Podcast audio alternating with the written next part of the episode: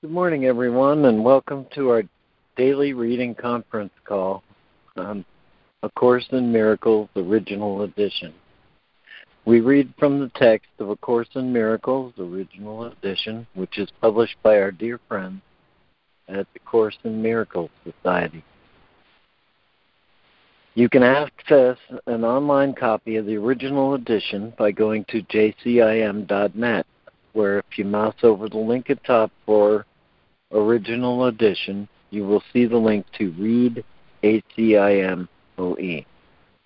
On that same drop down menu, there is a link to subscribe to an excellent daily email sent to you by the Course in Miracles Society, which contains both the workbook lesson and the text reading for the day.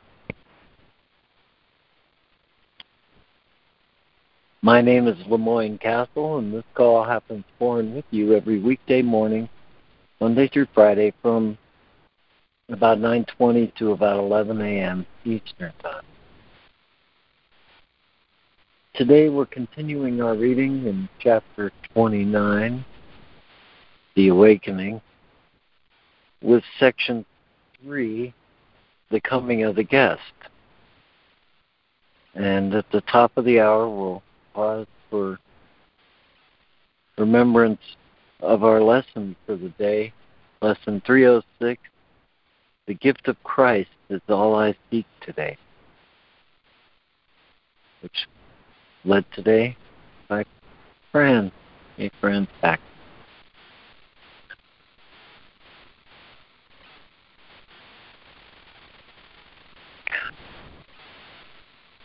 Lori, do you have an opening you'd like to offer this morning? I do, and I'm just really, really, really happy about it.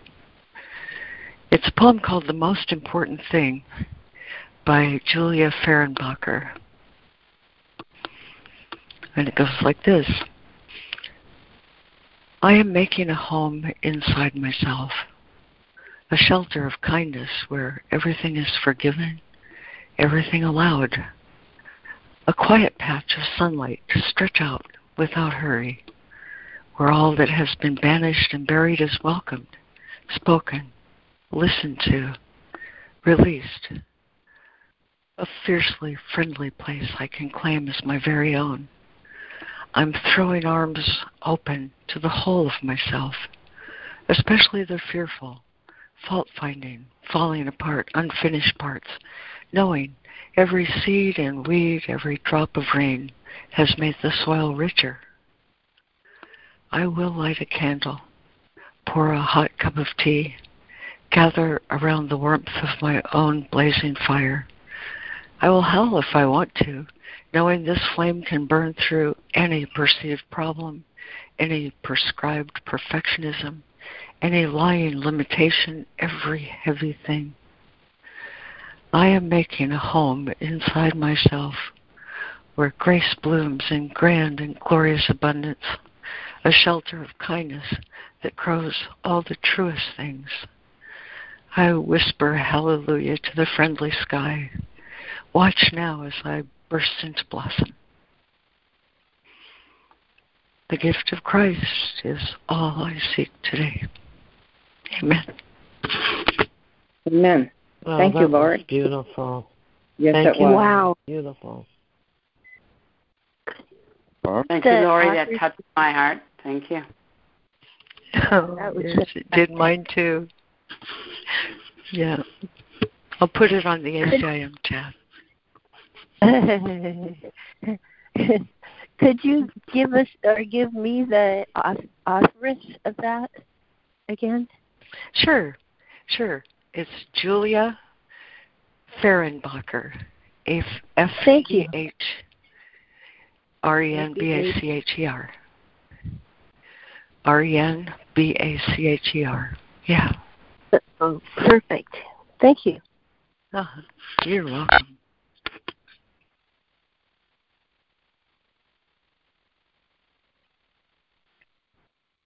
Oh, definitely. Thank you, Lori. And uh, okay, with us and the reading today, we have Fran, Yvonne, Lori, Harrison, Micah, and Jessica. With us in listening, we have Robin Marie, Ida, Mindy, Judy, and Roz. Is there anyone else who'd like to uh, announce and join either the reading or the listening with this morning? Wendy's listening. Good morning, Wendy. Good morning, LeMoyne.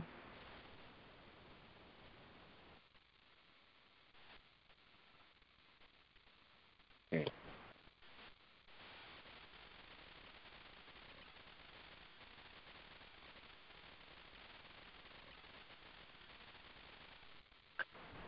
Okay. Today, our reading is in chapter 29, The Awakening.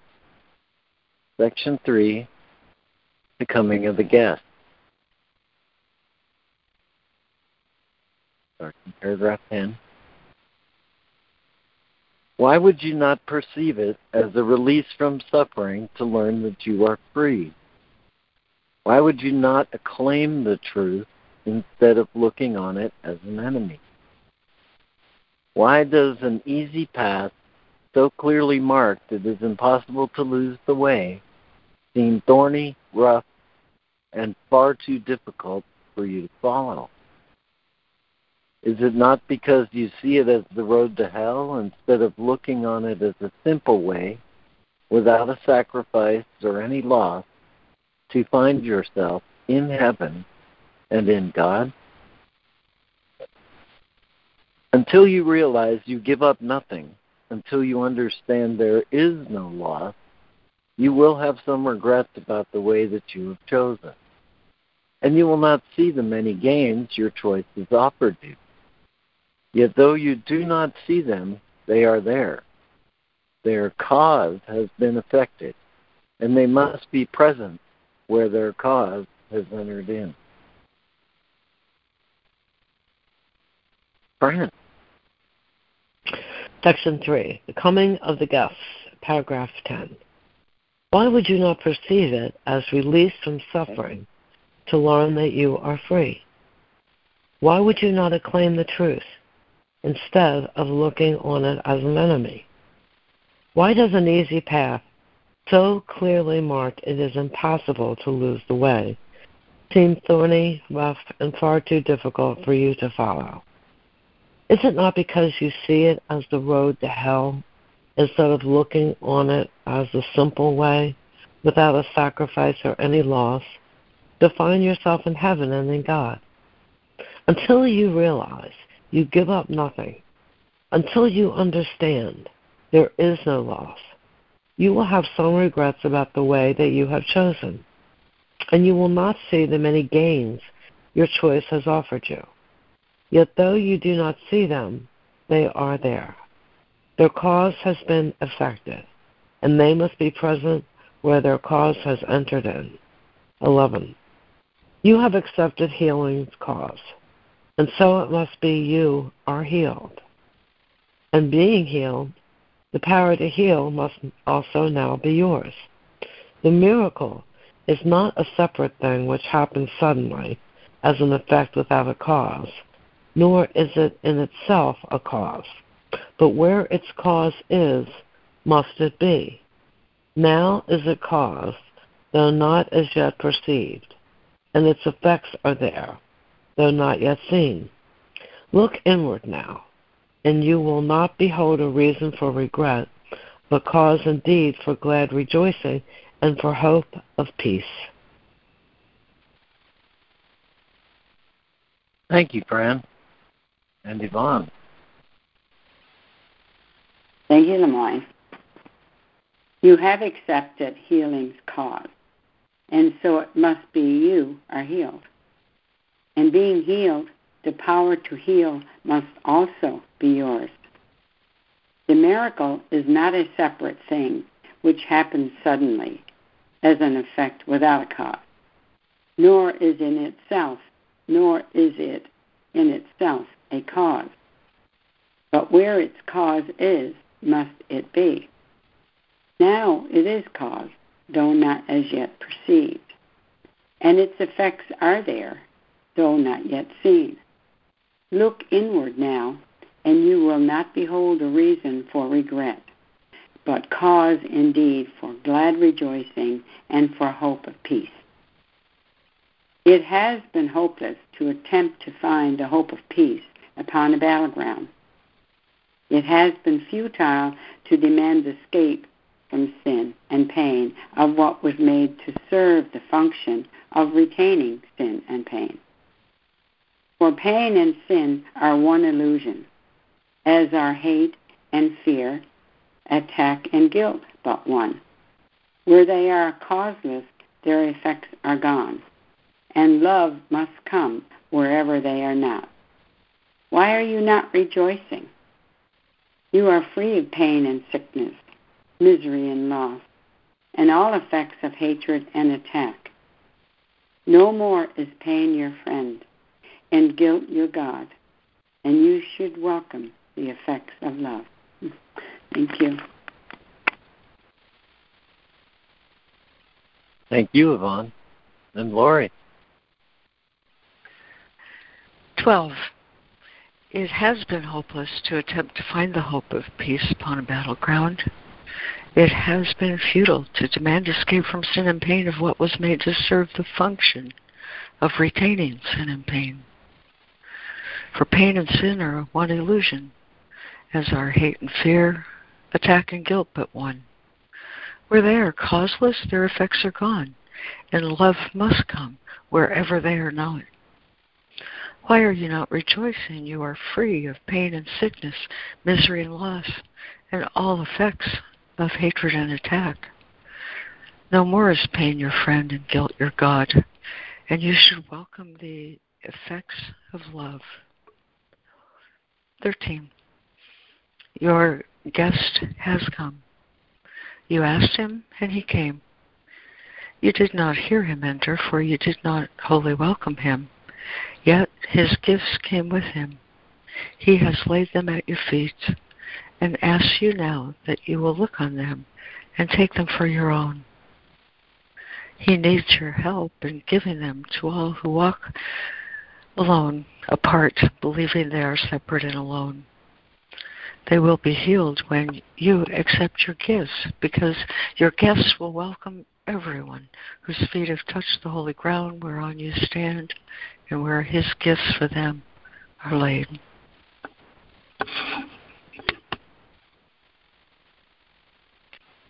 Thank you, Lori. And Harrison.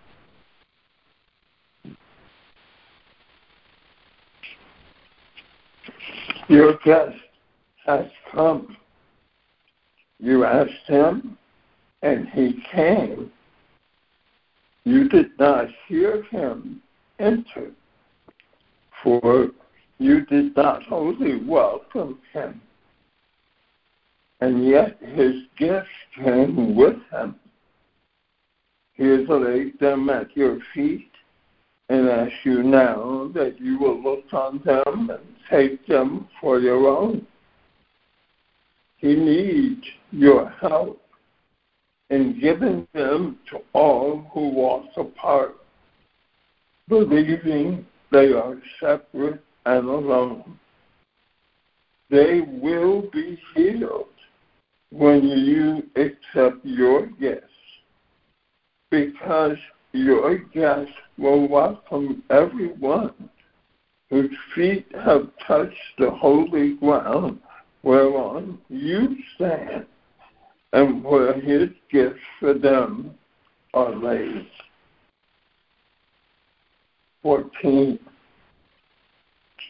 You do not see how much you now can give because of everything that you have received.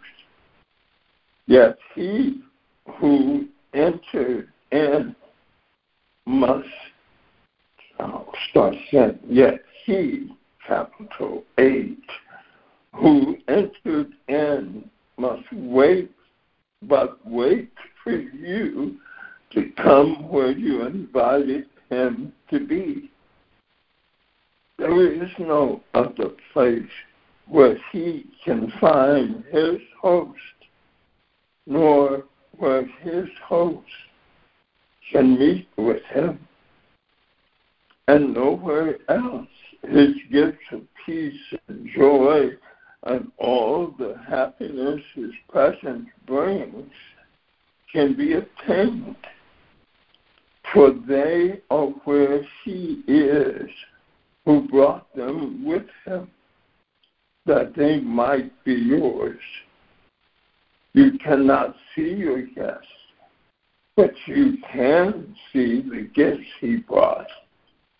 And when you look on them, you will believe his presence must be there.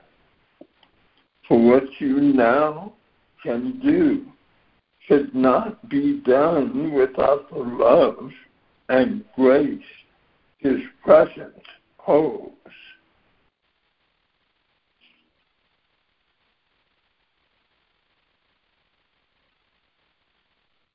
Thank you, Harrison. And Micah. Okay, uh, 14.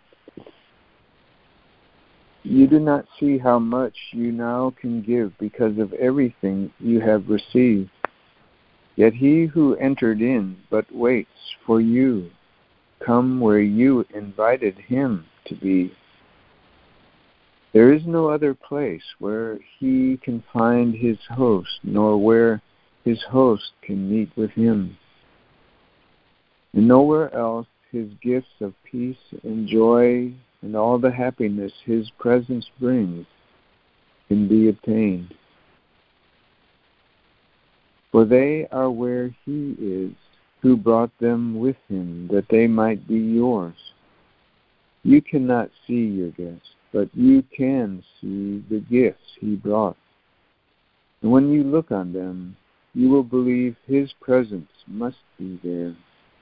For what you now can do cannot be done without the love and grace his presence holds. 15.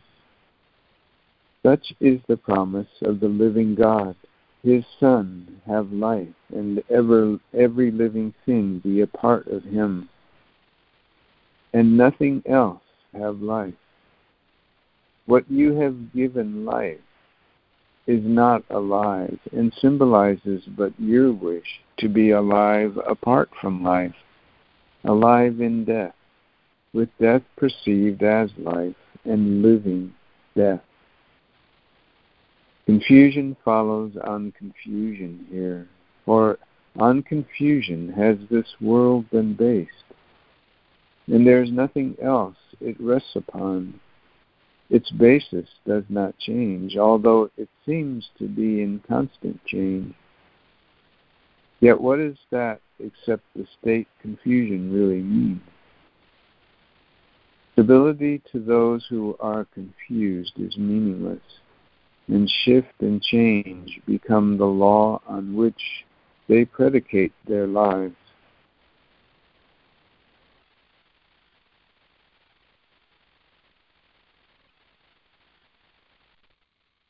Thank you, Micah. And Jessica. 15. Such is the promise of the living God. His Son have life, and every living thing be part of him, and nothing else have life.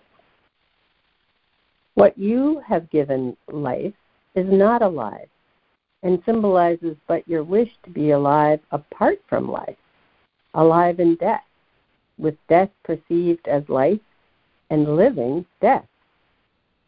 Confusion follows on confusion here, for on confusion has this world been based, and there is nothing else it rests upon. Its basis does not change, although it seems to be in constant change. Yet what is that except the state confusion really means? Stability to those who are confused is meaningless, and shift and change become the law on which they predicate their lives. The body does not change, it represents the larger dream that change is possible. To change is to attain a state unlike the one in which you found yourself before. There is no change in immortality, and heaven knows it not. Yet here on earth it has a double purpose, for it can be made to teach opposing things, and they reflect the teacher who is teaching them. The body can appear to change with time, with sickness or with health, and with events that seem to alter it. Yet this but means the mind remains unchanged in its belief of what the purpose of the body is.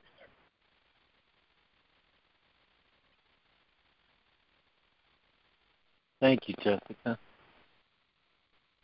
And is there a new reader who would like to continue with 16 and 17?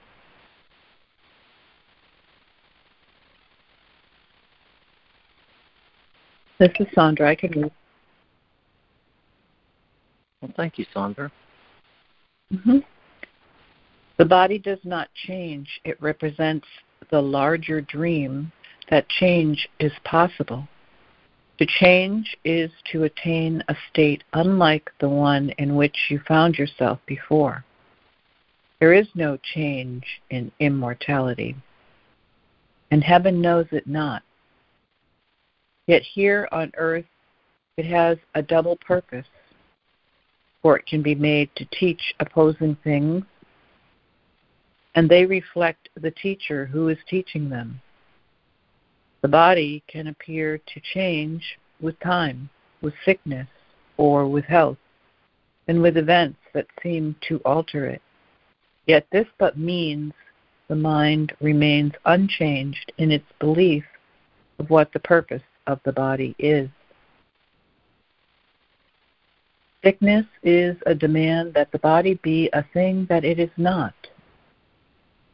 Its nothingness is guaranteed it, its nothingness is guarantee that it cannot be sick. In your demand that it be more than this lies the idea of sickness.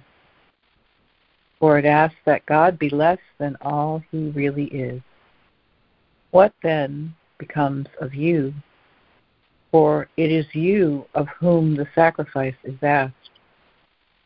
For he is told that part of him belongs to him no longer.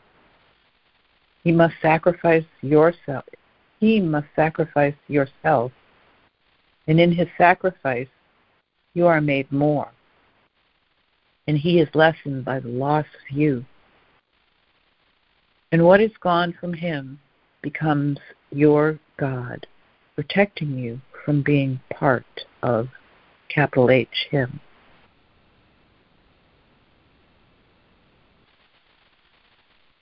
Thank you, Sandra. And is there another new reader for 17 and 18?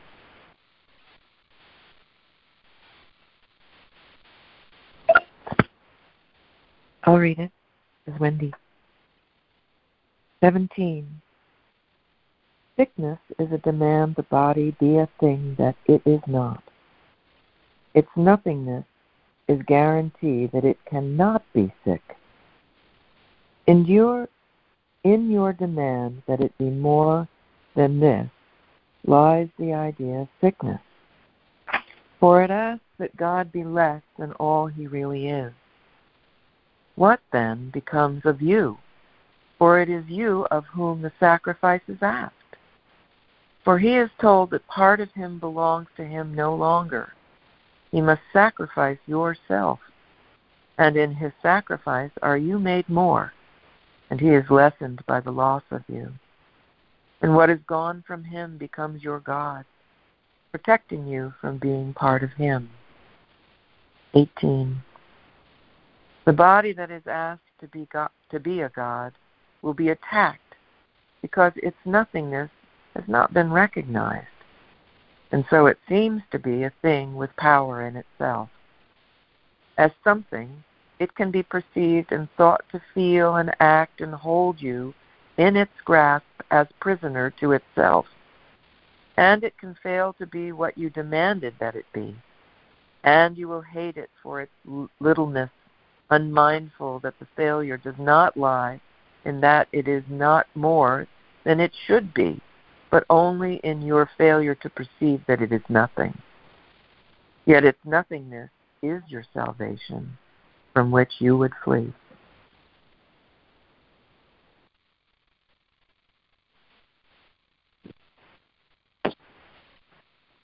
Thank you, Wendy.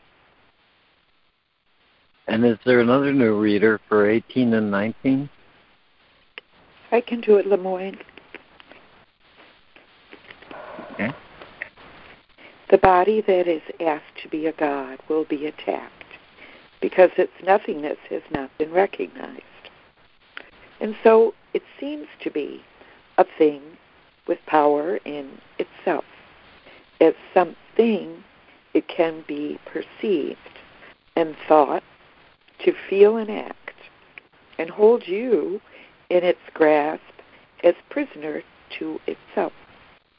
And it can fail to be what you demanded that it be, and you will hate it for its littleness, unmindful that the failure does not lie in that it is not more than it should be, but only in your failure to perceive that it is nothing.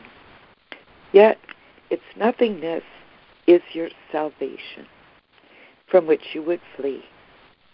As, quote, something, unquote, the body is asked to be God's enemy, replacing what he is. With littleness and limit and despair, it is his loss you celebrate when you behold the body as a thing you love or look upon it as a thing you hate. For if he be the sum of everything, then what is not in him does not exist, and his completion is its nothingness.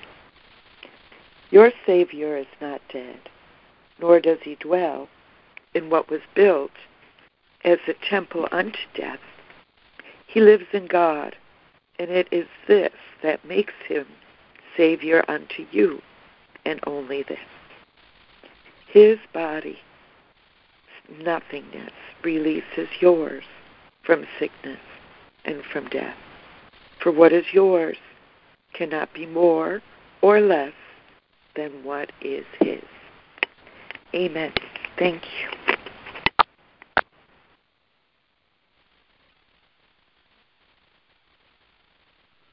Thank you, Judy. And do we have a new reader who would like to uh, complete with paragraph 19? I will do that. Thank you, Robin Marie. As, quote, something, unquote, is the body asked to be God's enemy, replacing what he is with littleness, and limit and despair. It is his loss you celebrate when you behold the body as a thing you love, or look upon it as a thing you hate. For if he be the sum of everything, then what is not in him does not exist, and his completion is its nothingness. Your Savior is not dead, nor does he dwell in what was built as temple unto death. He lives in God, and is and it is this that makes him Savior unto you, and only this. His body's nothingness releases yours from sickness and from death. For what is yours cannot be more nor less than what is his.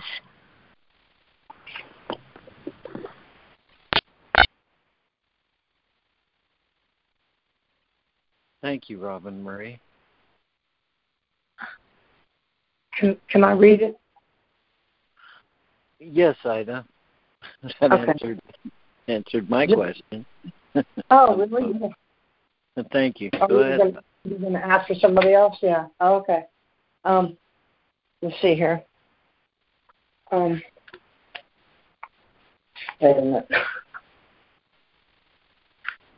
Here it is. As something, quote unquote, is the body asked to be God's enemy, replacing what he is with littleness and limit and despair. Wow. It is his loss you celebrate when you behold the body as a thing you love or look upon it as a thing you hate. For if, if capital He be the sum of everything, then what is not in Him does not exist, and His completion is its nothingness. Your Savior is not dead, nor does He dwell in what was built as temple unto death. He lives in God, and it is this that makes him Savior unto you, and only this. His body's nothingness releases yours from sickness and from death. For what is yours cannot be more nor less than what is his. Thanks.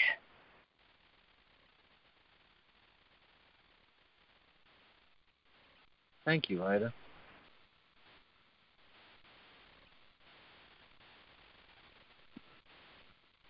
All right. Well, started to recognize why it's getting harder to summarize this stuff because we're. I think Lee would have more specifics, perhaps, to say about how we're deep into the part of it that is just written as, as blank verse. And uh, quite an interesting trip trying I'm trying to pull things out to create a summary. So, um, and I apologize if this sounds a lot You're, like me reading. Go ahead. As good. You're as good as Lee. You're just different. That's all. well, I just just want to say I, I every time I tried to pull one time pull a sentence out, it would either start to just fall apart, and I realized I'm losing the point, or it just wouldn't. I just no, not that sentence. you know. Anyway, um, ah, so here we go. LeMoyne, you're doing beautifully. You really are. Water. Just go with the flow. I'm fine. And um, yeah, just I know I have a tendency towards pedantry, and this is not really it. okay. Uh, from the Awakening, section three, the coming of the guest. Why would you not perceive it as release from suffering to learn that you are free? Why would you not acclaim the truth instead of looking on it as an enemy? Why does an easy path, so clearly marked it is impossible to lose the way, seem thorny, rough, and far too difficult for me to follow?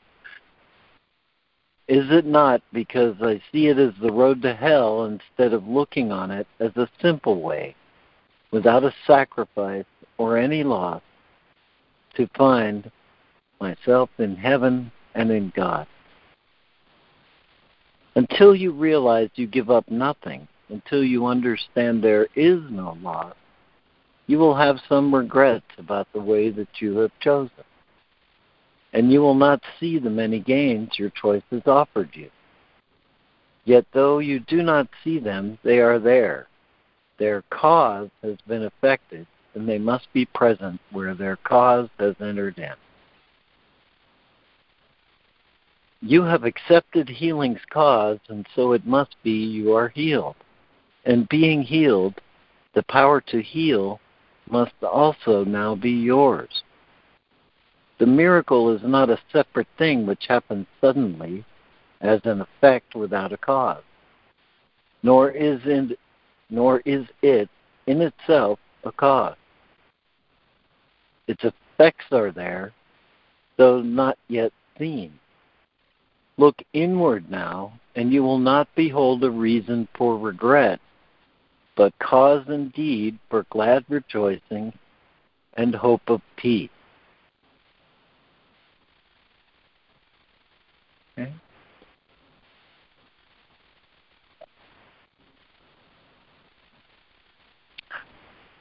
From 12, pain and sin are one illusion, as are hate and fear, attack and guilt but one. Where they are causeless, their effects are gone, and love must come wherever they are not. Why are you not rejoicing? No more is pain your friend, and guilt your God, and you should welcome the effects of love. 13. Your guest has come. You asked him, and he came. You did not hear him enter, for you did not wholly welcome him, and yet his gifts came with him. He has laid them at your feet and asked you now that you will look on them and take them for your own. He needs your help in giving them to all who walk apart, believing they are separate and alone. They will be healed when you accept your gifts, because your guest will welcome everyone whose feet have touched the holy ground whereon you stand and where his gifts for them are laid.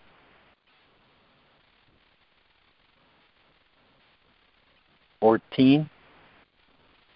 You do not see how much you now can give because of everything you have received.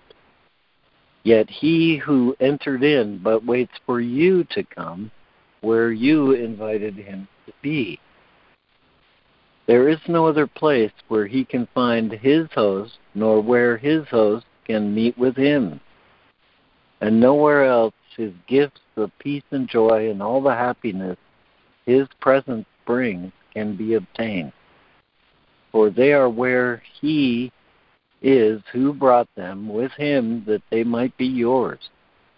You cannot see your guest, but you can see the gifts he brought.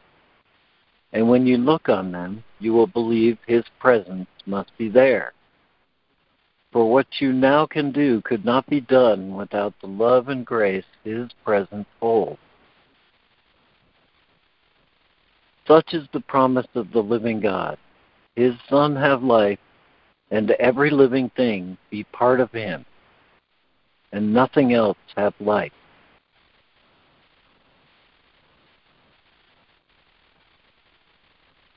On confusion has this world been based, and there is nothing else it rests upon. Its basis does not change, although it seems to be in constant change. Yet what is that except the state Yet what is that except the state of confusion really mean?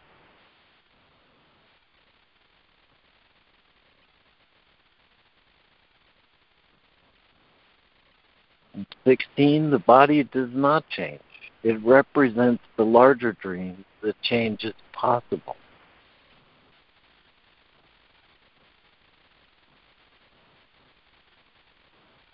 On earth, there are double purpose or they can be made to teach opposing things. The body can appear to change with time, yet this but means the mind remains unchanged in its belief of what the purpose of the body is. What then becomes of you? For it is what then becomes of you? For it is you of whom the sacrifice is asked. 18. The body that is asked to be a god will be attacked because its nothingness has not been recognized. And so it seems to be a thing with power in itself. As something, it can be perceived and thought to feel and act and holds you in its grasp as prisoner to itself and it can fail to be what you demanded that it be. And you will hate it for its littleness, unmindful that the failure does not lie in that it is not more than it should be, but only in your failure to perceive that it is nothing. Yet its nothingness is your salvation. 19. As the seeming something is the body asked to be the God's enemy, replacing what he is with littleness and limit and despair. It is his loss you celebrate when you behold the body as a thing you love or look upon it as a thing you hate. For if he be the sum of everything, then what is not in him does not exist, and his completion is as nothing. Your Savior lives in God, and it is this that makes him Savior unto you, and only this. His body's nothingness releases yours from sickness and from death. For what is yours cannot be more nor less than what is his.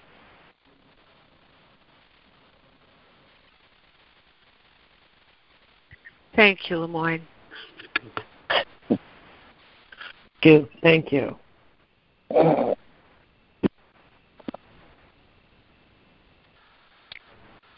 you're welcome. Thank you, LeMoyne. Hey, thanks.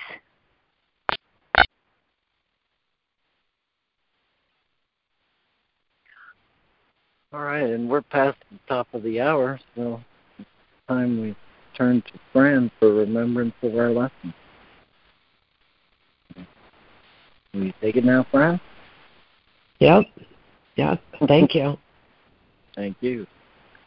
Yeah, thanks, Lauren. Um, hi, everybody. We are in the second part of the workbook, and the theme that we're on is What is the Second Coming? Today's lesson is lesson 306 The gift of Christ is all I seek today.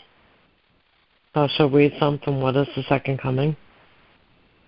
Christ's second coming, which is sure as God, is merely the correction of mistakes and the return of sanity. It is a part of the condition which restores the never lost and re-establishes what is forever and forever true. It is the invitation to God's Word to take illusion's place, the willingness to let forgiveness rest upon all things without exception and without reserve. There is no end to the release the second coming brings, as God's creation must be limitless. Forgiveness lights the second coming's way because it shines on everyone as one, and thus is oneness recognized at last. The second coming ends the lessons which the Holy Spirit teaches, making way for the last judgment. The second coming is the time in which all minds are given to the hands of Christ to be returned to spirit in the name of true creation and the will of God. The second coming is the one event in time which time itself cannot affect. Pray that the second coming will be soon, but do not rest with that. It needs your eyes and ears and hands and feet. It needs your voice. And most of all, it needs your willingness. Let us rejoice that we can do God's will and join together in its holy light. Behold, the Son of God is one in us, and we can reach our Father's love through him. And we'll go over to the lesson.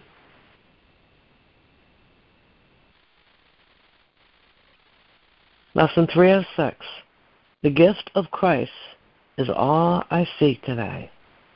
What the Christ vision would I use today when it can offer me a day in which I see a world so like to heaven that an ancient memory returns to me. Today I can forget the world I made. Today I can go past all fear and be restored to love and holiness and peace. Today I am redeemed and born anew into a world of mercy and of care, of loving kindness and the peace of God. And so, our Father, we return to you, remembering we never went away, remembering your holy gifts to us. In gratitude and thankfulness we come, with empty hands and open hearts, and minds asking but what you give. We cannot make an offering sufficient for your Son, but in your love, the gift of Christ is his. Take a moment, reflect on this. Lesson 306 The gift of Christ is all I seek today.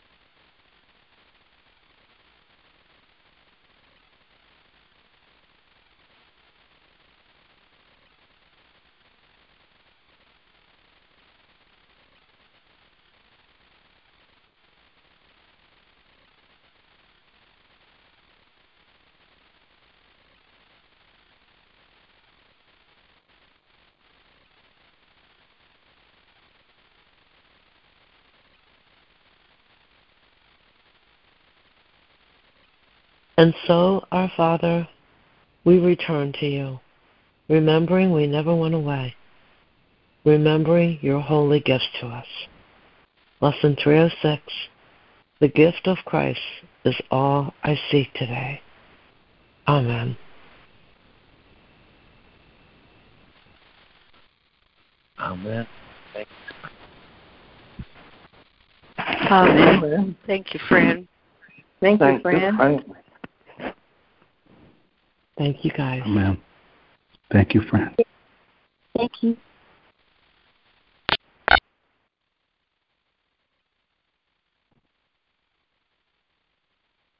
I just want to say it's uh, it's Chris. Want to say hi. Ready and willing to give the cri- gift of Christ in this phone call. Thank you. Oh, hi. Oh, thank you. Thank you, Chris. Thank you, Chris. Thank you, Chris.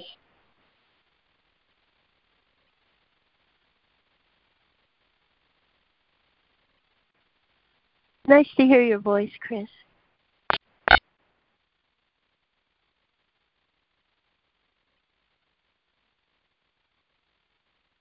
Aw.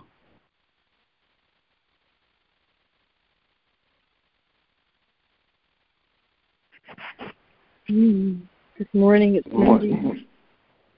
Thank you. Um, just briefly, I had a bit of a miracle yesterday and this morning, and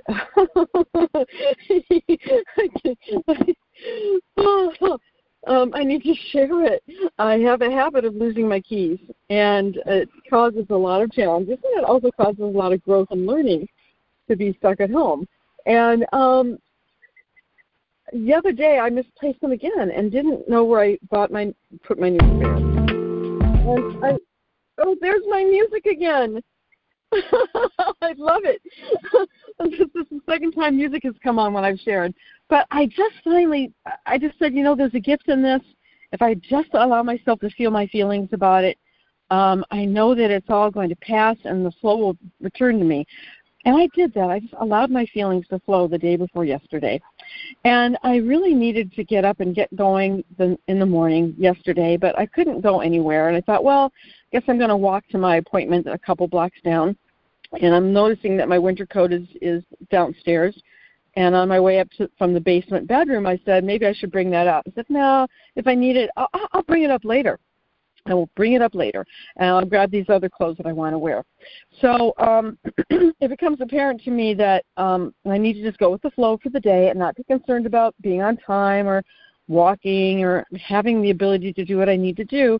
And I just surrendered to where I was at, surrendered to my little sisters in, in Christ, my little furry beings, and decided to accommodate them in their desire to have me near them while they ate instead of trying to rush around and do things.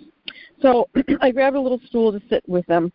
And the, the walkway was clear. I went to grab the stool and I sat down and I petted my one little girl who likes to be petted. And I, I looked to my left. And I mean, I don't even believe this as I share this with you, but there's my winter coat. which I purposely left downstairs because I was carrying other things. And I went, oh, now I've had a key appear in a pocket where it wasn't before. My thought was, oh my God, this is my winter coat. Maybe the key is in the pocket. You guys, I reached over, I grabbed the coat. The key was in the pocket.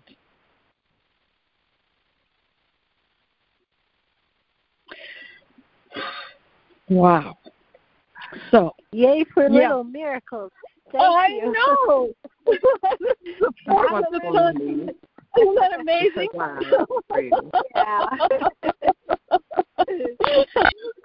so today, I didn't refuse to get out of bed when I slept wrong and felt a little bit out of alignment. I said to myself, the gift of Christ today that I'm going to receive is resurrection. And I had some resistance to be having to be totally resurrected. I didn't want to give up my identity. I didn't want to just uh, be a Christ and, and do nothing except shine. I wanted to get up and do some work. So I said, okay, I'm going to see my, I'm just going to do what I, I know I need to do. I'm not going to get up and sit and try to heat and try to get my body working and get that muscle nut, blah, blah, blah. I'm not going to do that. I'm just going to go into action. The, the, the trash is coming. I need to get some trash out. I need to do some work here. Um, oh, it hasn't come yet. Yay. So I started to do what I did, and I succeeded.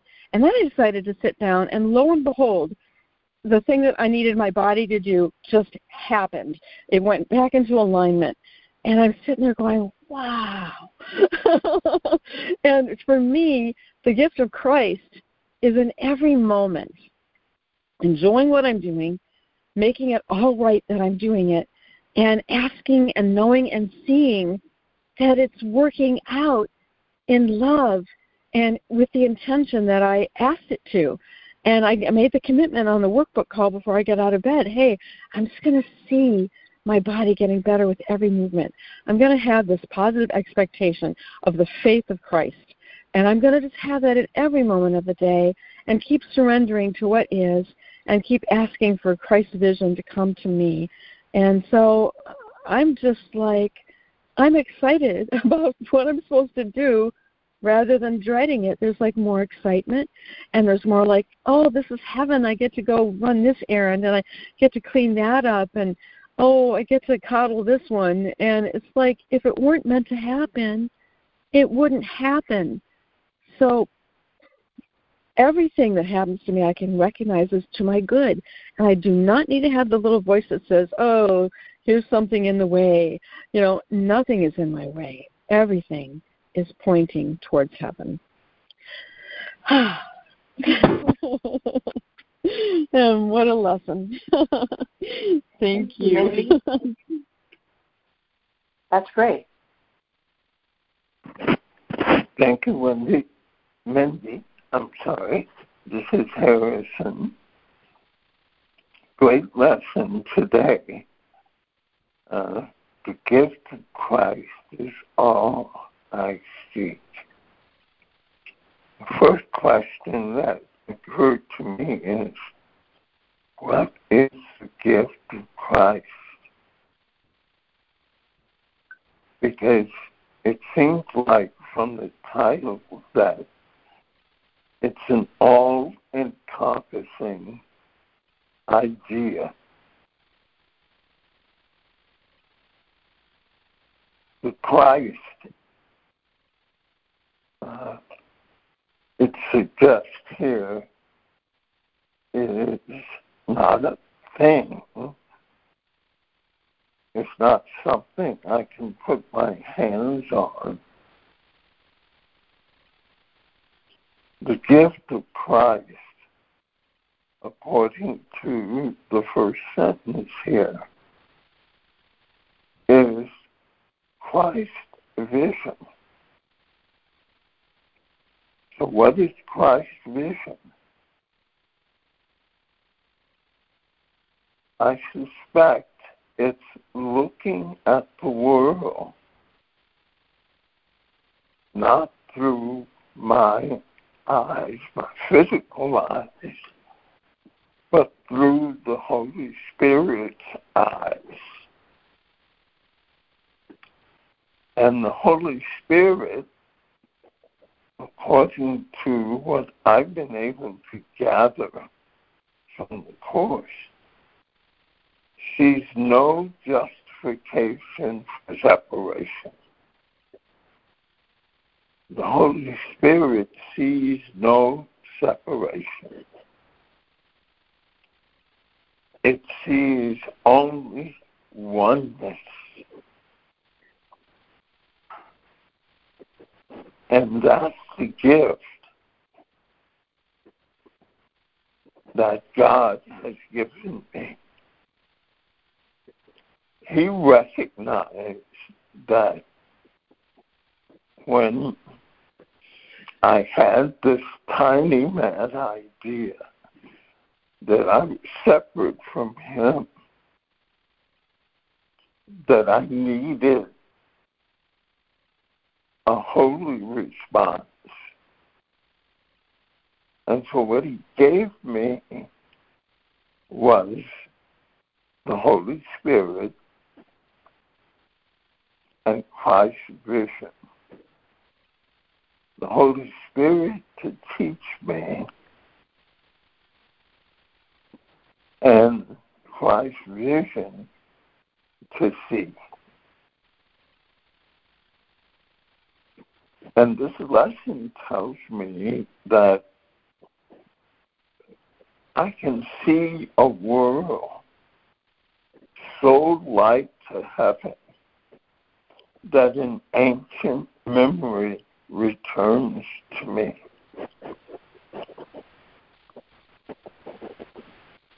I think that's the real world. The real world is also was an illusion. But what it reflects is an idea, a heavenly idea. It reflects heaven's oneness. It's a state of mind that symbolizes the truth that is just beyond our dreams of separation. So the real world is not a thing it's not something I see with my physical eyes. The real world is a state of mind. And that's where the Holy Spirit operates in our minds.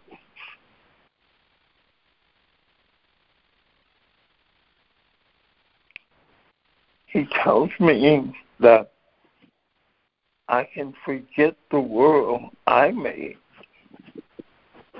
How do I forget the world I made?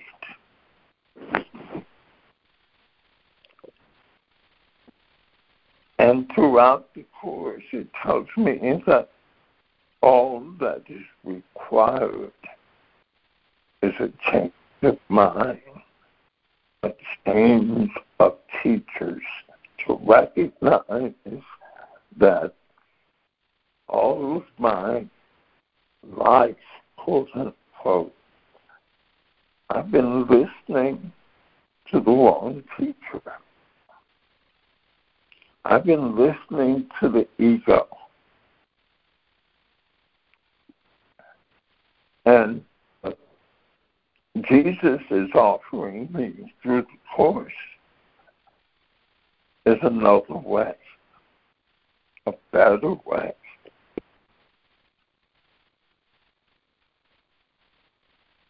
And I love the line, today I can go past all fear and be restored to love and holiness and peace. Who wouldn't want that? Today I'm redeemed and born anew into a world of mercy and of care, of loving kindness and the peace of God. Who wouldn't want that? So my question was, how do I achieve that? how do I become redeemed and born anew into a world of mercy and of care and loving kindness and the peace of God? How do I get that? That's what I want. And the answer is in the title of today's lesson, The Gift of Christ is all I seek today. That's it. It's to accept that gift that God holds out to me unconditionally has no idea of any unholy thought that I had or any unholy act that I have performed as a body. That the body and my experience as a body does not exist in the mind of God. It never happened.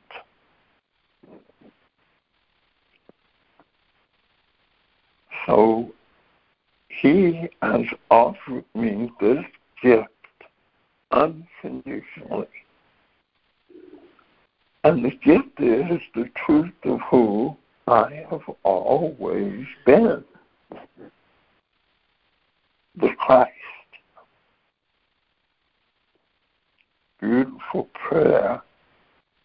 And so our Father would return to you, remembering we never went away. Remembering your holy gift to us. I have believed all along that I left the arms of Christ, of God, that I separated from God. And what I didn't recognize is that I did that because I thought that's how I could exist. And I thought that I sinned when I did that, when I separated from God.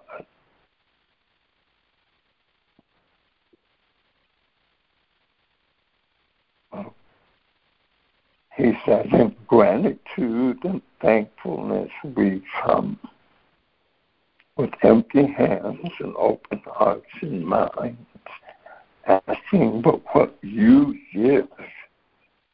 We can't make an offering sufficient for your Son, but in your love, the gift of Christ is His. That's what He's offering me. And all I have to do is accept it. I need do nothing. Just recognize that the gift of Christ is mine. It's always been mine. It's always been there. All I have to do is open myself up to the realization that the gift of Christ is mine. Thank you. I'm complete. It's beautiful teaching, Harrison. Thank you. Wow, Harrison. Oh, what a tour. Thank you. Thank you.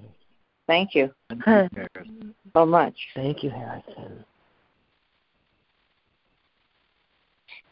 Wondrous. Thank you, Harrison. Yeah, thank you, Harrison.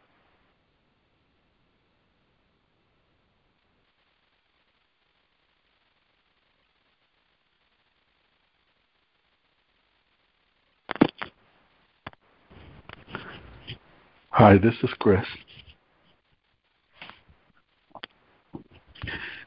The gift of Christ is all I seek today. This reminds me of being a child, and Christmas is tomorrow, and I know I'm going to have Christmas gifts under the tree, and already anticipating the joy of opening up that gift. Christmas is going to be tomorrow. I'm so happy. so, what uh, what Jesus is saying that is that I have that now that I could feel good that the gifts are there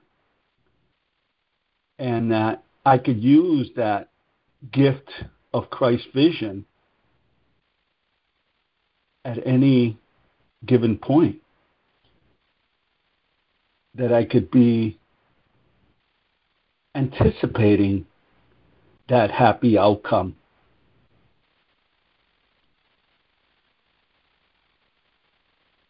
That that world I once made can be completely gone from my mind.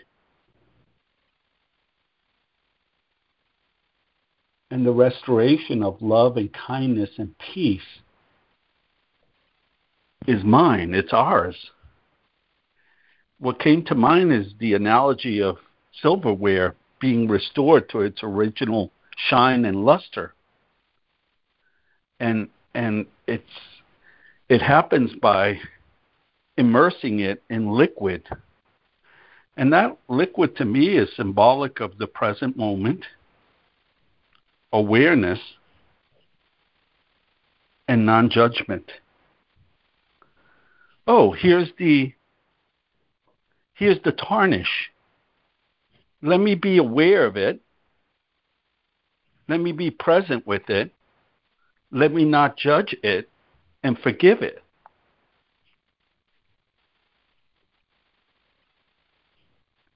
and and we have that we have we are that light that removes that and we could shine forth and to me what's symbolic of that world seen through Christ is an inner world of mercy and of care of loving kindness and the peace of God I could have that kind of inner experience, which could be the way I see the world out there through an inner world full of mercy and of care, of loving kindness, of that peace.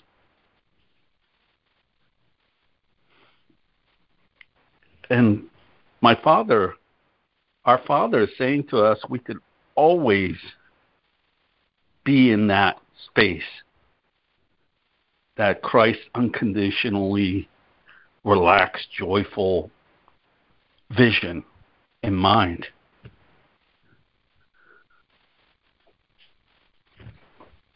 And all we need to do is empty our hands and open our hearts and mind, very symbolic of being open and receptive, being in that surrendered state where we could receive that that is already there. Wow. Yahoo.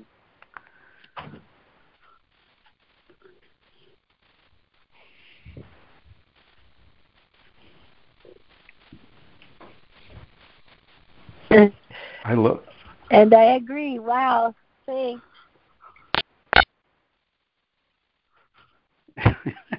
yes, I heard an amen to that. I'm complete. Thank you, Chris. Lovely. That was excellent, Chris. Yahoo, indeed. Thank you.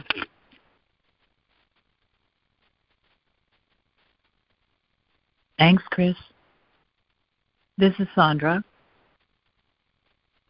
And the gift of Christ is all I seek today. I, I was thinking along the lines of Harrison asking myself, what is the gift of Christ?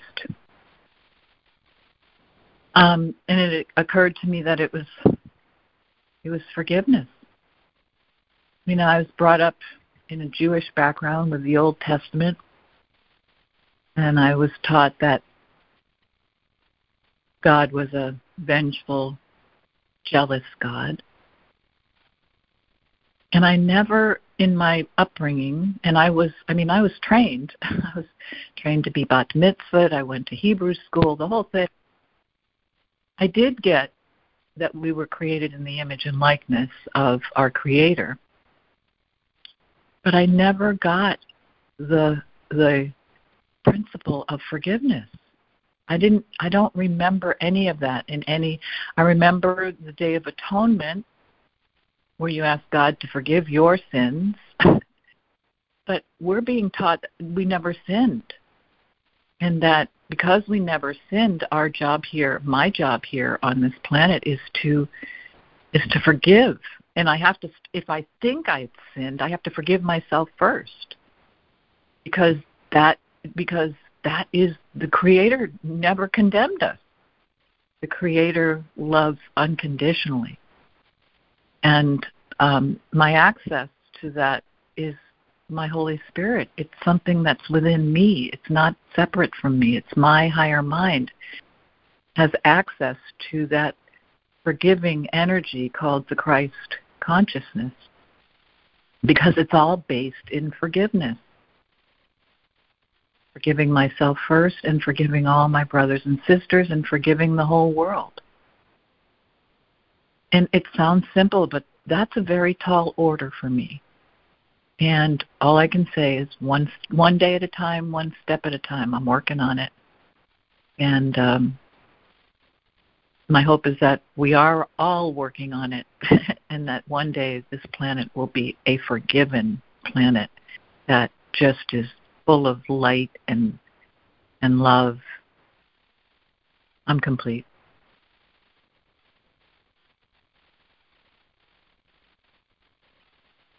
Mm, yeah. Thank you, Sandra. Thank you. Thank you, Sandra. Thank you. Thank you, Sandra. I agree.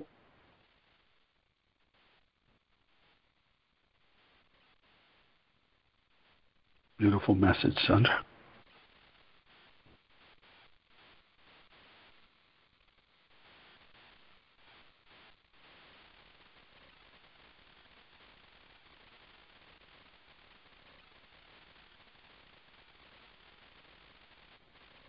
Oh, this is a beautiful reading today. Um, I just love the paragraph that it's. Oh, I love the whole thing, but hard to pick stuff out. Um, my guest has come. I'm at home in my guest. That my mind is at home in God. My mind is at home in God is heaven, that unity, that state of mind. Thank you, Harrison. Um, that I am purely spirit in the mind of God. And, and when I know that, I'm at, in His service. I'm the servant of God and I, I am, and my will is one with God, and that is to bring wholeness and completion to every son of God that knows that doesn't know it or thinks he's separate, or thinks that he can suffer, or that he needs suffer and be in pain. So, my saviors, my brothers, all my brothers and sisters are my are my saviors because it's in forgiving, in forgiving that I am forgiven, and from the forgiven from what Saved from what? Saved from the dream of the dream of separation, the dream of judgment. That I, I, I could dream that I was a body and separate and alone in a world of other millions of bodies of people who were separate and alone. The the dream of this this this being a person in a body is what I'm saved from. And I'm restored to my perfection in spirit, which is already always, um, always has been, always is and always will be already perfect. My spirit doesn't need to be saved. My mind needs to be saved from a mistaken perception, a dream of perception, that when perception is undone, uh, my mind will be restored to knowledge. And that Christ Christ consciousness, you know, that he he was the first one. It says it in the first chapters. He was the first one to completely understand this, and that he completed his part in it, and that we all have our own part in it, and that's my individual salvation. That I save myself by coming to this real eyes way of seeing through his eyes, Christ's eyes. The um, who I got a call. Never mind. Um, the um, I got distracted. Oh, to see through his only his eyes. That um, I can, I can, I'm capable of disowning any thought that opposes or blocks the knowledge of my knowledge of this. That I know the truth, that only loving thoughts are true, and that I can only express and share loving thoughts is my truth. So any thought aside from abiding in that truth is is idle or a waste of time or you know just a worldly thought, an egoic thought, and it sustains the belief that I'm separate in a body and uh, in the world. That I, I can give up the world, thoughts of the world. I don't have to think about it. It doesn't take much to move around and tie my shoes and clean my house and drive my car. but dancing in the mind of God is where I want to be. And that this I am not a body is is uh, the demand that it be a Judy, that I make an image of myself, a personality which I own and claim and identify with as a, a reality separate from the reality that God created for me, the united power, protection, and safety of the kingdom of God, which is what we are. United in one mind, one heart, one love, one soul, one emotion, one feeling, extending itself immortally, immort, in or, immortality, changelessly, constantly, and without alteration, distinction, or difference. What is the same? Love is cannot be different and cannot be apart. Oh, there I go. Six minutes. Not too bad, kids, huh? Mm-hmm. I love you. Thank you.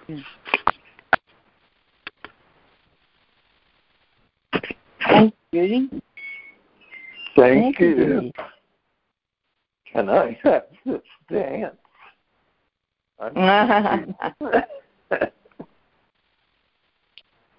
this is Ida. Um, when I was a kid, I had a superhero complex. Like that's what I'm calling it because I saw war and terrible things every night on the news that my parents would watch, and I I took it all in, hook, line, and sinker. I believed it all in the context that that it was in. I was just a kid, you know. What did I know? And um, I wanted to save the world. I mean, I wanted for the wars and rumors of wars to end and um, I thought that when I grew up, I would do that.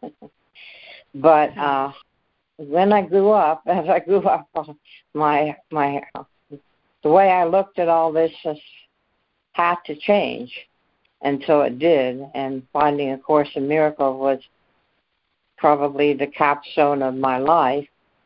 Um, in as much as that was over 30 years ago, but I haven't studied it straight for 30 years, you know. I let it go and got into other things and, and, and, and then I picked it up again.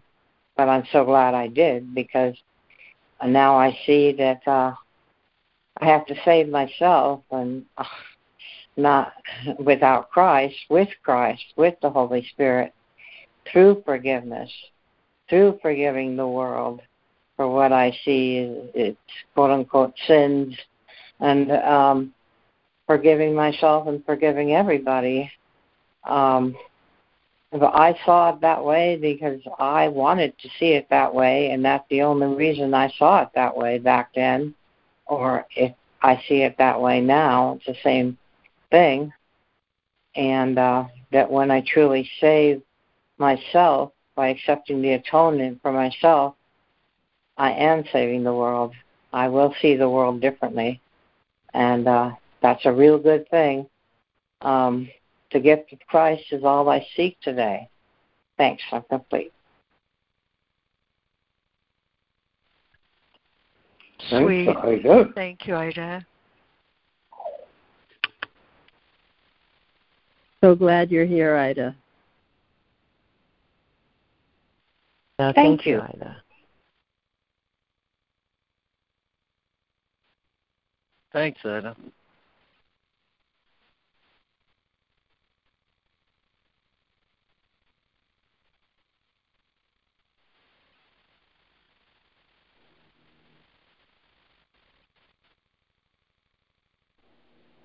Love your perspective, Ida. Thanks.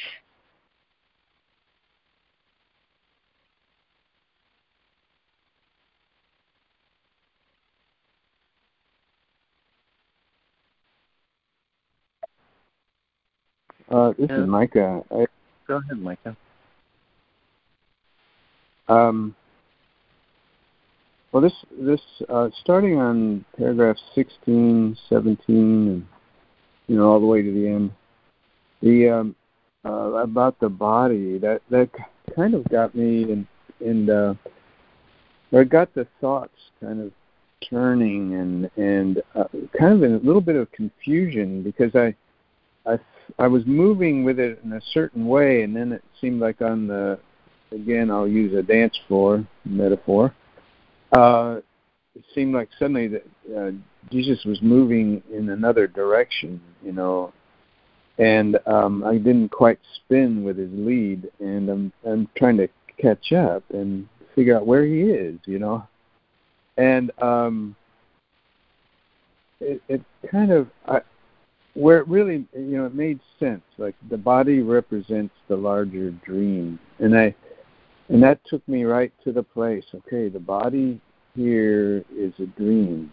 It, it's a, a projection of our consciousness of, of will and love into time space. Jesus says at no time does the body exist at all. And um so i'm I, I was really valuing that movement into how you know am I identified in the dream like a dream at night? Am I am I is the body real in my dream at night? And and it's kind of the same thing is going on, and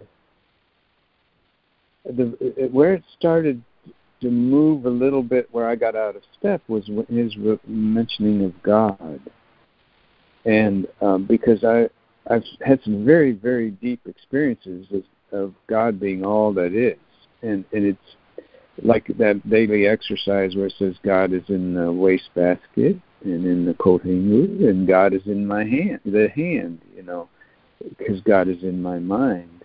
Again, that goes back to the dream. This is this is a, a creation of consciousness going on, uh, full of love, and and so this what I've seen the body become as I go into Christ's vision is something so uh, lovable, and, yet he kind of hits on if you love the body, you know, there's it's a negative thing, and yet um, as cause and effect are one in this realm of consciousness.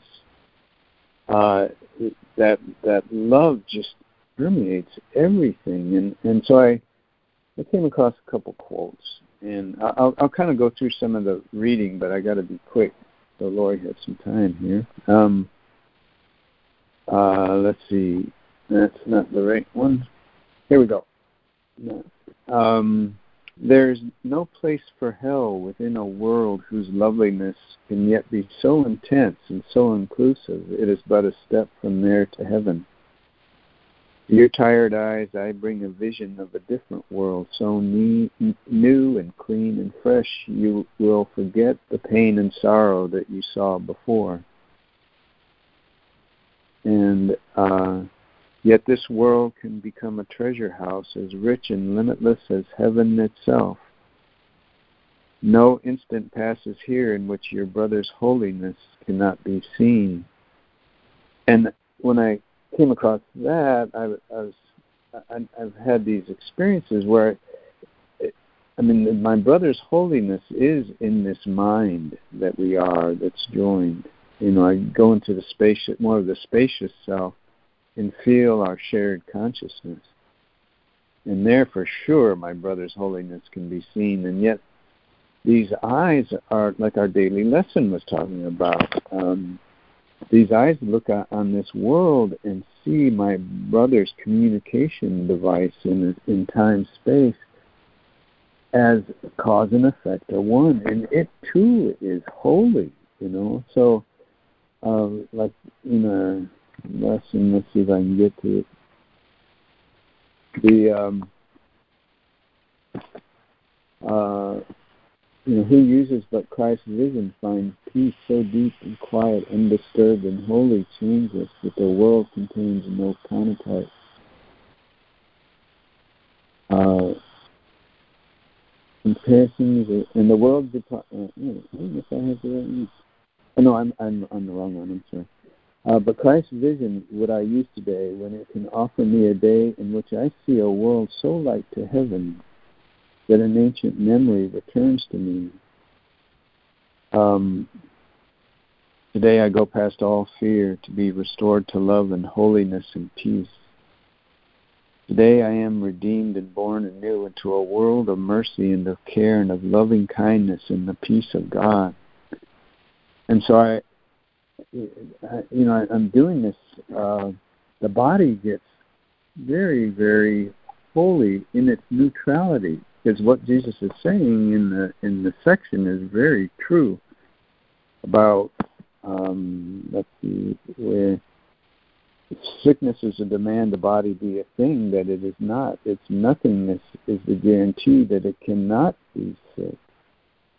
And and there I go, you know, it, it's an effect of this higher this higher mind, this joined consciousness. Um, in your demand that it be more than this lies the idea of sickness, for it asks that God be less than all he really is. And when I read that, I, I, I harmonized with that. I go, oh, yeah, God is everything. And to me, to separate out the body and call it a me separate from God, that's an illusion.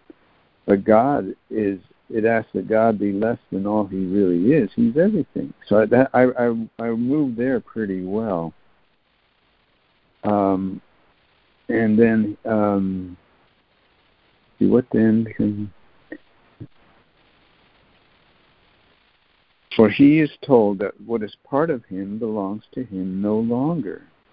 So that that that made me feel again that the body was intimately integrated, you know, as a dream in time space.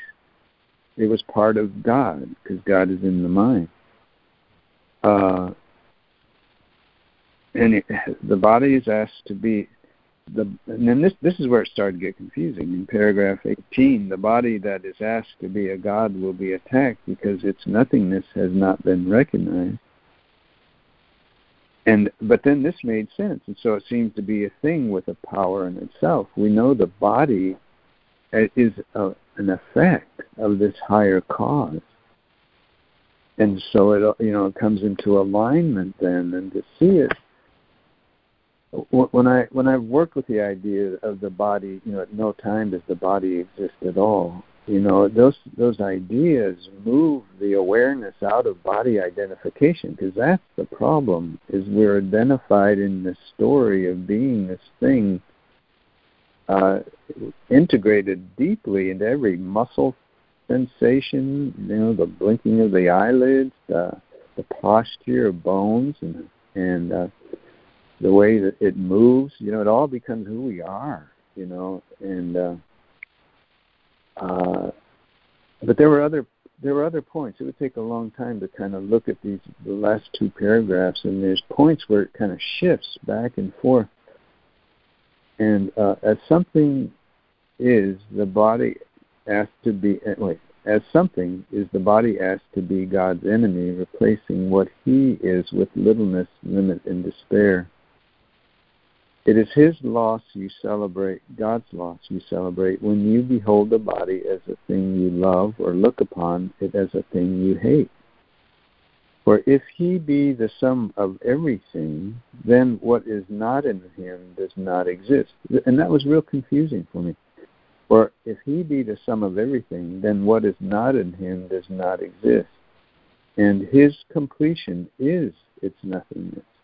And I, I would, you know, I was gonna, I was kind of anticipating that God would say, and in His completion, uh, you know, it, you know, it is its nothingness, but it's it, it's validity too, because it's all God, you know. So it's um. Anyway, uh, I didn't do very well explaining my confusion, so. um and I'll, I'll, let other people talk, but we're running out of time. I'm done. Thanks. Thank you, Micah. Thanks, Mike. you, ta- you touched on some great, great um, quotes there. Yeah, thank you, Micah. That's the part of the reading that I wanted to go to, and you took care of it. Thanks. Hmm. Well, good. Um, you have- thank you, Micah. Yeah, this is LeMoyne. I, I want to pick up the next sentence after that last one read. For if he be the sum of this is this I understand as capital H E, for if he be the sum of everything, God, right, and what is not in him does not exist, and his completion is its nothing. And then it says, Your Savior is not dead, nor does he dwell in what and I think I want to just focus on the first two words, your Savior, because it, this is, I think, it, this is where a place where earlier in the text he might be, he might say your brother, but I think he is pointing and said that your brother or brothers and sisters, all every earlier he says every living thing, um, or words to that effect and that you know what is living is not dead you know and our none of us is dead or at least even in the terms of the world or there wouldn't be anything happening right? So uh, your savior is not dead nor does he dwell in what was built as temple unto death. And this i think is is um, it's an indirect way of saying that you know all life is one and that the cause of life is what is alive and real and to be focused on. And that viewing that in completion then everything else falls away in importance that the body um, is is becomes effect and causes recognized. And source and cause are what he's asking us to turn to.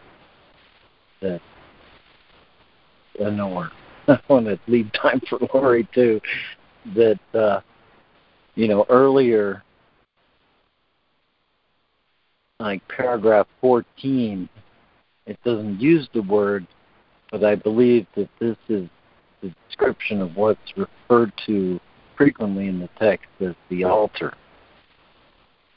And nowhere else his gifts and peace and joy and all the happiness his presence his presence brings can be obtained.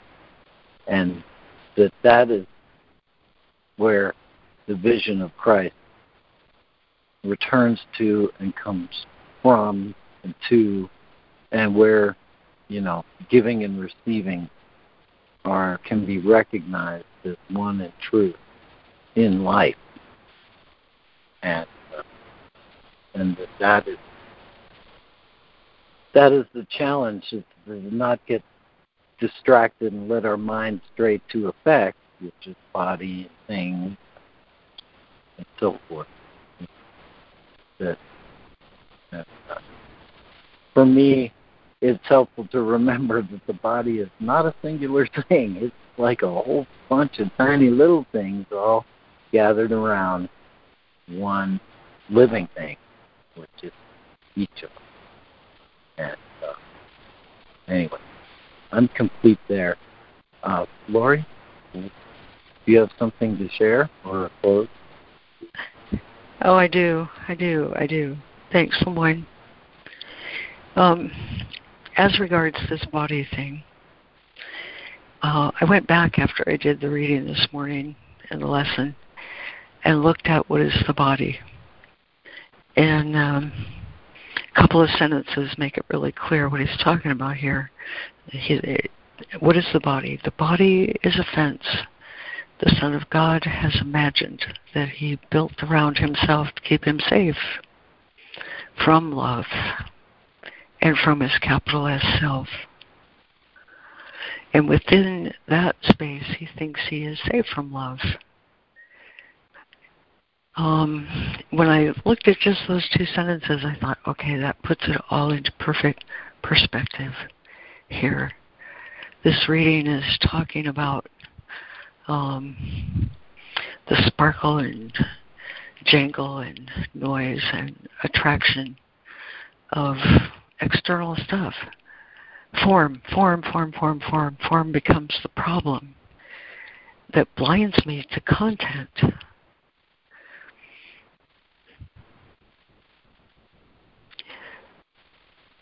How to approach this? Um, it's not that form is bad, okay? It's not that form is bad at all. In fact, in fact, here's something to put it in perspective really well way back in chapter 4 in the Escape from Fear, he says, Your egos are trying to convince you that they are real and I am not. Because if I am real, I'm no more real than you are. That knowledge, and I assure you that is knowledge, means that Christ must come into your minds and heal them. Oh, and the beautiful thing about truth, it never attacks. Although I'm not attacking your egos or your body, I'm not condemning your body. I'm working with your higher mind, whether you're asleep or awake, just as your ego does with your lower mind. I am your vigilance in this because you're too confused to recognize your own hope. I was not mistaken. Your mind's will elect to join with mine, and together we are invincible. And that's the content of today's lesson. Christ must come into your minds and heal them in chapter 18, he says, There's nothing outside you. And then a little bit later in that same section, he says, The body is outside you. What am I, what am I to make of that? And, and you, you said it beautifully, Micah, when you said the body uh, doesn't exist at any particular point in time. Rather, it's a projection of mind. It's um, some slowed down vibratory molecules that are still holy, um, but they're slowed down in their vibration. Um, that doesn't make them bad. Body's not bad. Um, in fact, he's, he says uh, to deny the body is to engage in a particularly unworthy form of denial. Unworthy, unworthy there, meaning simply, I don't need to do that, because in holiness there is no condemnation ever.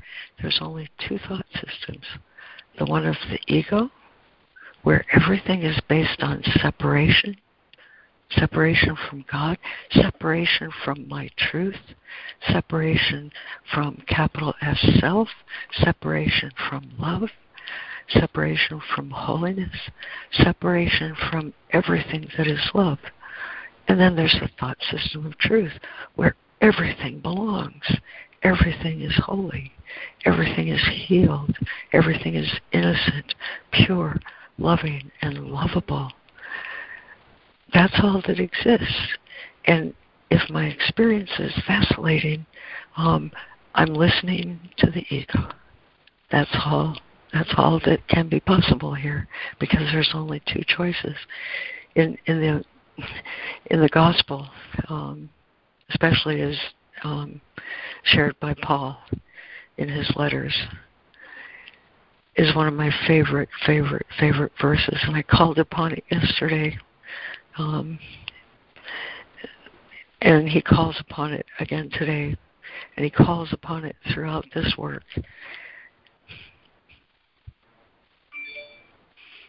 You always choose, he says, between your weakness and the strength of Christ in you. And of these two things, only one is real your weakness and the strength of Christ in you. And when my mind aligns with the thought system of truth, I have accepted the gift of Christ. He says, You belong to first cause. Aside from first cause, there is no other cause. But you believe, he says in this work, that it's possible to be host to the ego and hostage to God. That's that's an erroneous belief. Um, it's the belief that this world is based on, and and everyone who comes here is conditioned to believe that. But it's an error. That's why the second coming of Christ in the first sentence, it's so simply elegant in its simplicity. Christ's second coming, which is sure as God is merely, merely the correction of mistakes and the return of sanity. That's why I love that quote I started with from chapter 4 in The Escape from Fear. The first coming of Christ is just another name for the creation, for Christ is the Son of God. The second coming of Christ means nothing more than the end of the ego's rule over a tiny little part of the mind, minds of men, and the healing of the mind. I was created like you in the first, and I have called you to join me in the second. If you'll think over your lives and all the wounds and all the suffering and all the pain, all the blame, all the guilt, you'll see how carefully the preparations were made I'm in charge of the second coming, and my judgment, which is used only for protection, cannot be wrong because it never, ever, ever attacks. Join with me in the first, he says. Another place I I went for clarity this morning is one of my most very, very, very, favorite lessons. It's lesson 166. I am entrusted with the gifts of God. And that's what he's talking about here. Accept the gift of Christ. And he talks about the lonely road, the barren road, the bleeding feet, the suffering, cast down view of self, such a figure of pity. And in that lesson, he says, if you could see yourself like I see you, you would merely laugh at this belief that you hold of what you are. And then he says, wait a minute, Pause a moment. God's justice, which is always more, the unlimited, abundant gift of God. Coming of the gift is I am host to God. And in that lesson, he says, pause a minute and feel his touch upon your shoulder. And then you can laugh at this terrible vision you had of yourself, lonely, pleading, afraid, cast down, such a figure of pity, a fugitive from love. And one thing more you'll realize, he says, his touch upon your shoulder has made you like himself. And now we can look at our gifts. What are the gifts of God? What are the gifts of Christ but the gift of joy? I'm redeemed from that error of what I thought I was. I'm restored to the memory of God. Innocence becomes the truth of everything because nothing ever unholy ever entered the mind of God. In, in that in that holy instant that changed my life, it was wordless and spaceless and timeless, and I don't even know how long it lasted, but I do know this. When my ordinary um, awareness of body came back to me, I cried out with joy, I am home. And you see, that's the gift of Christ. We are home. We are at home in God, only having thought be left. We are all home. We are the host to God. The story of hostage to ego was only a mistake, and the second coming verifies and validates that truth. The gift of Christ. What is it? It's this. Thomas Merton is one of my favorite favorite mystics, and he talks about standing in the light of love and and stripping down and getting naked and being honest about what I thought and what I believed and how willing I am to give over my mistakes. And he says, when I stand in that gaze of love and am penetrated by the holy light of truth, in that gaze of love, that's the gift of Christ, that touch upon the shoulder, which has made you like Himself. And now, look at the things you can do. Look at the gifts you have. In that lesson 166, show them by your happiness how changed is the mind who has accepted Christ's gifts. Show them by your joy that that I was mistaken in what I thought I was. And you know, the thing about content, the thing about host to God, the thing about um, standing in the light of this loving gaze is that the gift that is given after that is simply the gift that you've received. I give the gifts I have received. I don't give them, I accept the power which is in me, but which is not of me and back to where I began. My favorite quote from Paul's letters Greater is he who is in me than he who is in the world. And that statement contains no condemnation whatsoever. It's only truth. And that's why when I accept Christ's gifts, I live in the light of that truth and it shares itself because that's the power. That's the power of love. The body is a fence I made. I did that with my mind. I projected it. That's not an unworthy thing. That's um, something the Holy Spirit can turn toward my benefit. And that's where I wanted to end today in paragraph 16. The body is part of a dream, sure. Uh, it changes, sure, but it reflects the state of mind. And if I want my body to reflect my state of mind, I will allow my body to be used for a different purpose. It depends, this body depends on what I use it for. He says in the Manual for Teachers, the body is a communication device, indeed, but if I want to be aware of the truth of this body, I will use it, he says, to reach out and take the hand of my brother.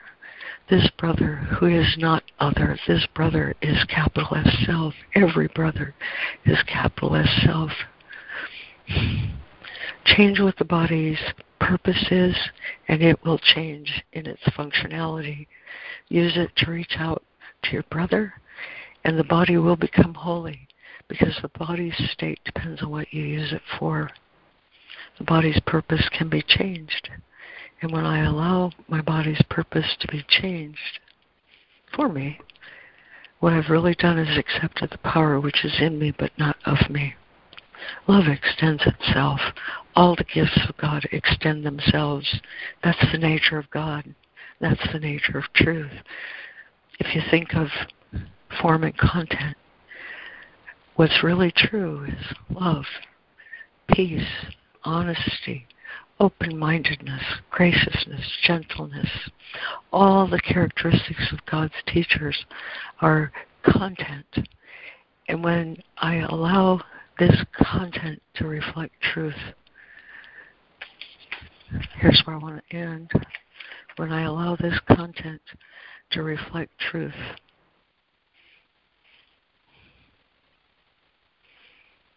I go past fear and am restored to love and holiness and peace. When that's the truth within me, I will see a world of mercy and of care, of loving kindness and the peace of God. Because why? Because mind can only picture what it thinks about itself. When I accept innocence, I can only picture innocence. When I accept holiness, I can only picture holiness. When I accept love, I can only extend love. The world is a picture of your state of mind. Um, oh, there's so much truth in this this reading today. I just can't even touch it all, but those are some of the thoughts I had this morning, and I'm really grateful. And then finally, the last thing I wanted to say is I was a stranger, and you took me in. For that, I'm very grateful. And that's the gift we were born to give. I'm complete. Mm, that was so Thank sweet. you. Thank Super Thank duper, you. Lori. Thank you so Yeah. much for Thank those you. references. Thank you, Lori. Very complete and enlightening. Thank you.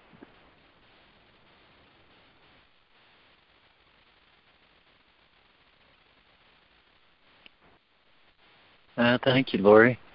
Uh, do you have a, a separate close, or shall I go Well, ahead? sure. if you have one, LeMoyne, you go right ahead. Um, but I'll tell you what I love this morning. In light of greater is He who lives in me, is the temptation has one lesson it would teach in all its forms and wherever it occurs. It would persuade the Holy Son of God. He is a body, born in what must die, unable to escape its frailty and bound by what it orders him to feel. It sets the limits on what he can do. Its power is the only strength he has. Its grasp cannot exceed its his grasp cannot exceed its tiny reach. Would you be this if Christ appeared to you in all his glory, asking you but this? Choose once again if you would take your place among the saviors of the world, or would you remain in hell and hold your brothers there? For he has come, and he is asking this. How do you make the choice? How easily is this explained to you? Always choose between your weakness and the strength of Christ in you, and what you choose is what you think is real. Simply by never using weakness to direct your actions, you've given it no power, and the light of Christ in you is given charge of everything you do. For you have brought your weakness unto him, and he has given you his strength instead.